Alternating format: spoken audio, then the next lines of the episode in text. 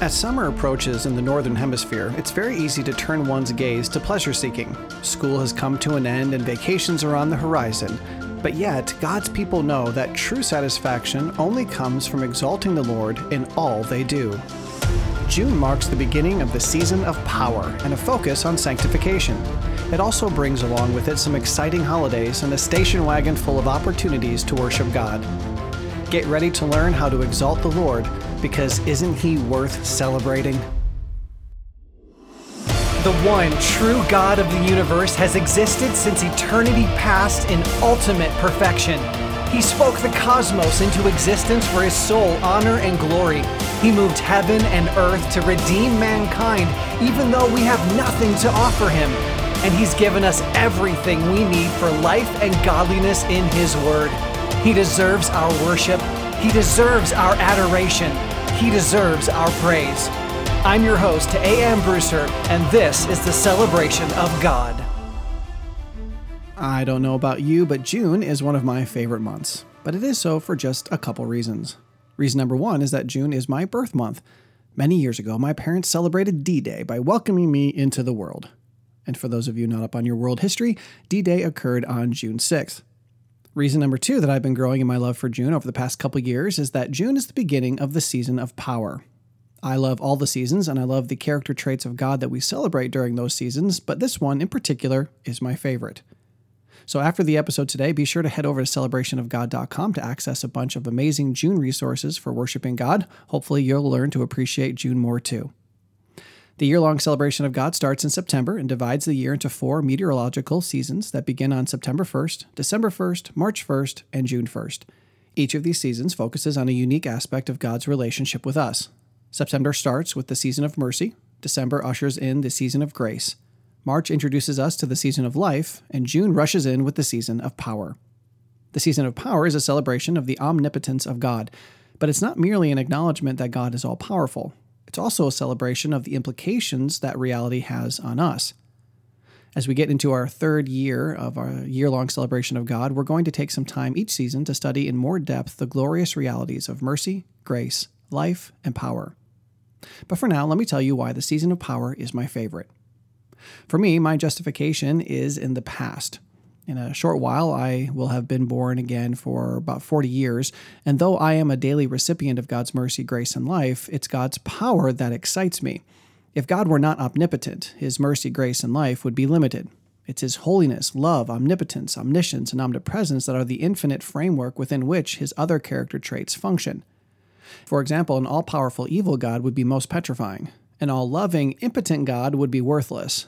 An all powerful, ambivalent God would leave us in a constant state of uncertainty, and even an all powerful, all loving God without perfect holiness would be incapable of truly knowing and accomplishing what's best for us. So, not only does God's power thrill me because it's a vital characteristic of the one true God of the universe, but it also has stark implications for God's people.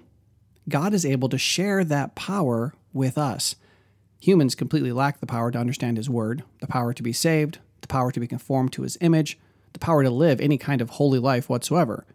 So for me, my ability to stop being the wicked old man I once was and to become the holy new man God is creating is absolutely contingent on God being omnipotent and inviting me to share in that omnipotence. And the same is true for all of us. Without the divine ability to submit to God, this podcast would be worthless. It would make no sense to be a biblical counselor because we would all be incapable of doing anything God commands. So, yes, I cherish God's mercy, grace, and life. But at this time in my life, I am infinitely thankful for the power of God which characterizes all he does, and without which I am doomed. And that's the power we hope you'll study, meditate on, praise God for, and grow in this season. And it's because of God's power that we also take this season to celebrate sanctification. Sanctification is the cooperation of the Holy Spirit and God's people, whereby the believer chooses to trust what God says about life and godliness and submits to it, thereby being conformed to the image of Christ. This is the perfect time of year to deepen your knowledge and understanding of sanctification, that you may also increase your participation in it. To this end, toward the end of this season, we're going to publish a multi part study on the nature of biblical obedience. I'm really looking forward to that because it's the very bread and butter of Christian living.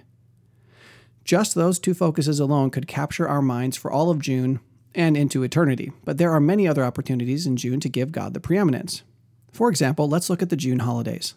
Within the year long celebration of God, we observe Family Days, Father's Days, Mother's Days, and Grandparents' Days, so we also look forward to observing International Children's Day on the second Sunday in June.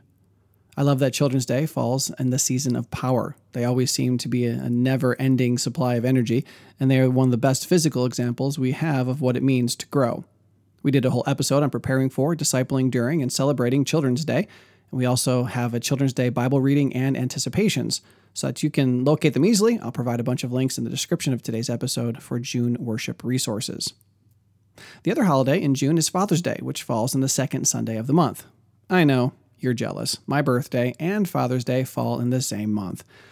I also really like how Father's Day occurs in the season of power. God has equipped men to be physically powerful enough to care for their families in all the ways that matter most, but God also expects the leaders of the home to be spiritually powerful. The history of the world, starting with Adam himself, is a sad picture of men abdicating their spiritual strength and forcing that burden on their wives and mothers. May it never be. We men need to grow in our spiritual strength by the grace of God, and I hope the resources we have at celebrationofgod.com will help you in that. So, as we enter June, I encourage you to immerse yourself in the study of God's power and the gift of sanctification. And I also hope you'll take full advantage of Children's Day and Father's Day. But as always, there are countless other low moments in which we need to exalt the Lord.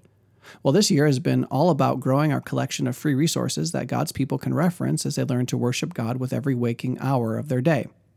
We have tons of resources for worshiping God at church, while you're at work or attending summer school, and when you're on vacation, recreating, or resting. Of course, we should always be growing in our discipleship, so we hope you'll take advantage of our discipleship resources as well.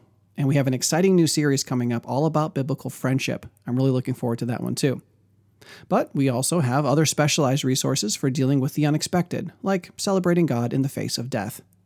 And all of these episodes, Bible readings, transcripts, and worship resources are free for you at celebrationofgod.com.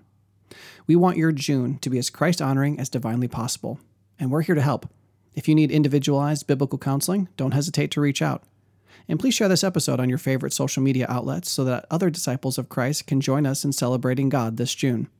And of course, be sure to catch our next episode as we seek to better know, love, and worship God and help the people in our lives do the same. To that end, we'll be discussing how to celebrate God with our rest.